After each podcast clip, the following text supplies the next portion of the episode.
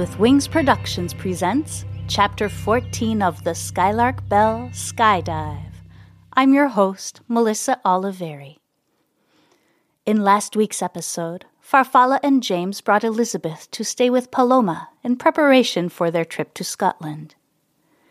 In today's episode, we read Chapter 14, Look to the Skye, in which James and Farfalla make their way to the Isle of Skye to claim Carnifex House. Today's podcast partner is Murder Road Trip, also members of the BooPod network of paranormal and true crime podcasts. This podcast takes listeners on a weekly road trip across the United States to discuss true crime and the occasional spooks through each of the 50 states. Check the show notes for a link to the Murder Road Trip podcast. Now you know what to do. It's time to settle in, grab a blanket and a warm drink, and let's get started. August 17th, 1932. I started missing Elisabeth the moment our train pulled away from the city. I thought of her the entire ride to the coast. Crossing the ocean on the ship felt absolutely endless. The waves made me queasy and unsteady on my legs, even after we finally reached the shore nearly two weeks later. The train ride across the stunning landscape of mainland Scotland helped ease my woes a bit. James and I spent a romantic night in Glasgow, walking the cobblestone streets and enjoying a lovely dinner before retreating to our hotel room. The next morning, I bought a postcard at the hotel gift shop and mailed it off to Paloma. Then we went to the small cafe across the street where we were served a proper Scottish breakfast.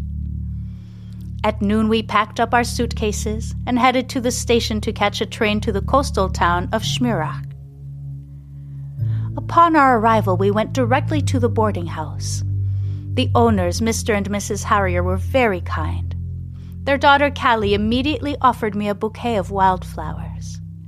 Her curly auburn hair reminded me of Elisabeth's, and my mother's heart soared the rest of the day. The Harriers gave us a tour of the village, and we enjoyed dinner with them at a local pub called the Copper Hen. They explained the ferry schedule and told us old folk tales from the region that involved a myriad of mystical creatures like fairies and selkies and sirens. I went to bed with images of girls dancing on the beach with wildflower crowns in their auburn hair swirling in my head. I wonder what Elisabeth has been dreaming about. Now it is morning, and we must take the ferry. I cannot bear the thought of getting on another boat. The sickening smell of the sea makes my stomach churn. I am having some regrets about this trip. It has been wonderful for James and I to find our way back to each other once again. But I didn't realize my soul would ache for Elisabeth like this and I didn't realize the deep rooted fear of water that is in me. I hear the sound of the ferry horn now, and the boat has shifted away from the shore. At least we have almost reached our destination. It won't be long now, only a few hours. Setting foot on the shore will bring me great relief. Farfalla grips the railing tightly and stares out at the endless stretch of water ahead. Crossing shouldn't take much more than an hour, only a fraction of the travel she and James have endured to get to this point.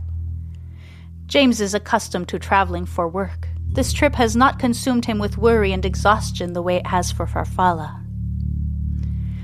The woman at the ticket counter mentioned an award winning bakery in the village. What do you say we head there first when we reach the island? he asks, gently rubbing his hand along her back. Farfalla turns to James and smiles. Despite her feelings about the trip itself, spending time alone with James has allowed them to rekindle their relationship. Whatever their future may hold, she is glad she will be sharing it with him. And Elisabeth, of course. That sounds wonderful, she whispers, leaning in for a kiss. They turn to look back out at the sea, standing side by side on the deck of the ferry as it cuts through the choppy waters. James points to a point far ahead and says, I see land. We're getting closer. Farfalla squints, and sure enough, she can see a dark mass rising out of the water straight ahead. The ferry plows through the water, steadily bringing them closer and closer to the island.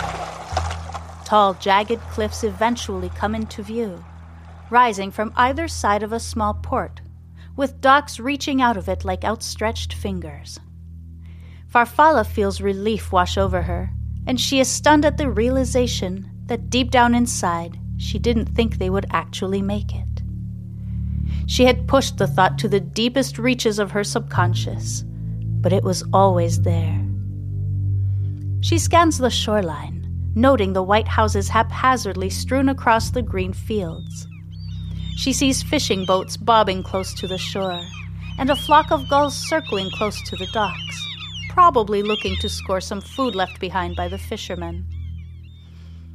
Her eyes travel to the base of the cliffs, and she watches the waves crash repeatedly against the rock. She lets her gaze run up the rock to the top of the cliff and gasps as she sees a woman standing at the very edge, her arms stretched behind her as far as it will go. Recognition sets in almost immediately. It is the same woman she saw walking out of Priscilla Ponceroy's room all those years ago. The woman who looks just like her. Farfalla's eyes grow wide as the woman swings her arm forward and flings something over the cliff's edge with all her might. The sun reflects off the surface of the object as it spirals down toward the crashing waves. Farfalla instinctively grabs James's arm and points to the woman with her other hand. James, confused, looks down at Farfalla's hand, feeling the searing pain of her death grip shoot up his arm to his shoulder. He glances at her face and follows her pointing finger to look up at the cliff. He sees tall grass blowing in the breeze on top of the wall of rock. Falla, what is it? he asks, puzzled. The woman, she begins. Just then, the object hits the ocean. The water, the boat, the cliffs, the entire island, perhaps the entire world, heaves, and James is ripped away from her grasp.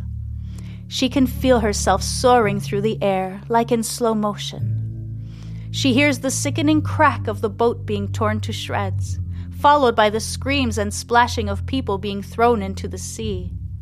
The smell of burning wood fills the air, mixing with the salty scent of the sea. Her eyes focus on the blue sky above her, the wispy clouds floating overhead, completely oblivious to the horror occurring below. Farfalla gasps as her body hits the icy water. She sinks below the surface before she can comprehend what is happening. Panicked, she shifts her head from side to side, looking for help. Something, someone, anyone. She regains control of her body and thrashes her arms around, battling against the undertow trying to make her way back to the surface. But the current pulls her deeper and deeper underwater, spinning her body around like a rag doll. Finally, she feels herself sink into the sandy bottom of the sea, her arms stretched out on either side. Her fingers brush up against an object in the sand nearby, and she grasps it with what little strength she has left. She looks up toward the surface of the water and sees the sun's rays piercing their way through to caress her face. On the other side of the world, in the field in front of Meadow Lane, the oak tree emits a silent sound, a song that no one hears. The sound waves carry across the ocean and plunge to its depths, wrapping themselves around Farfalla's body as her white gown and red hair float softly around her. She gives up her fight then, and releases the last breath of air from her lungs with one word Elisabeth.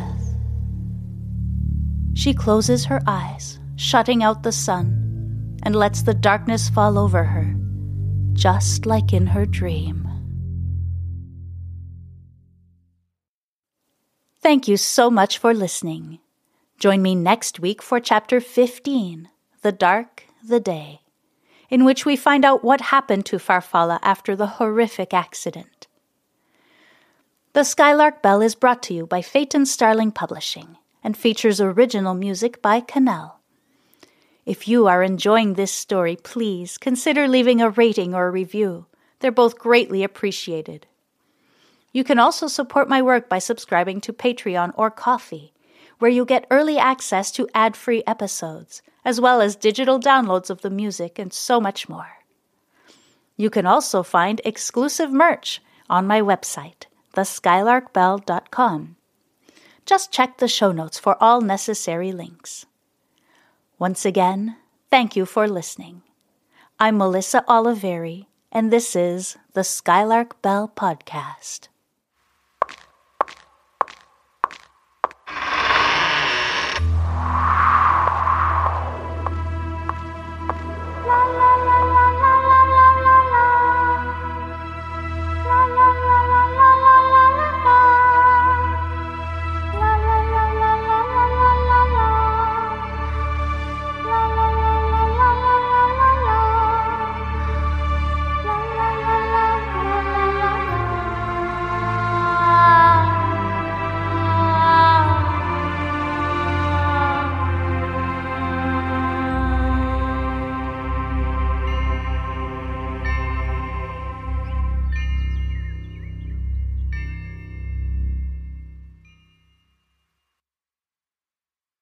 Prescription products require completion of an online medication consultation with an independent healthcare provider through the LifeMD platform and are only available if prescribed. Subscription required. Individual results may vary. Additional restrictions apply at lifemd.com. Read all warnings before using GLP-1s. Side effects may include a risk of thyroid C-cell tumors. Do not use GLP-1s if you or your family have a history of thyroid cancer. If you've struggled for years to lose weight and have given up hope, did you know you can now access GLP 1 prescription medications through LifeMD? LifeMD is now offering eligible patients online access to GLP 1s, the breakthrough prescription medication that can help you lose body fat and weight. Listen to what people are saying. Probably the easiest thing I've ever done. The medication comes in the mail and it's very easy to use. I've been able to live my normal lifestyle and I've lost 20 pounds already and I've never felt better. It changed my life.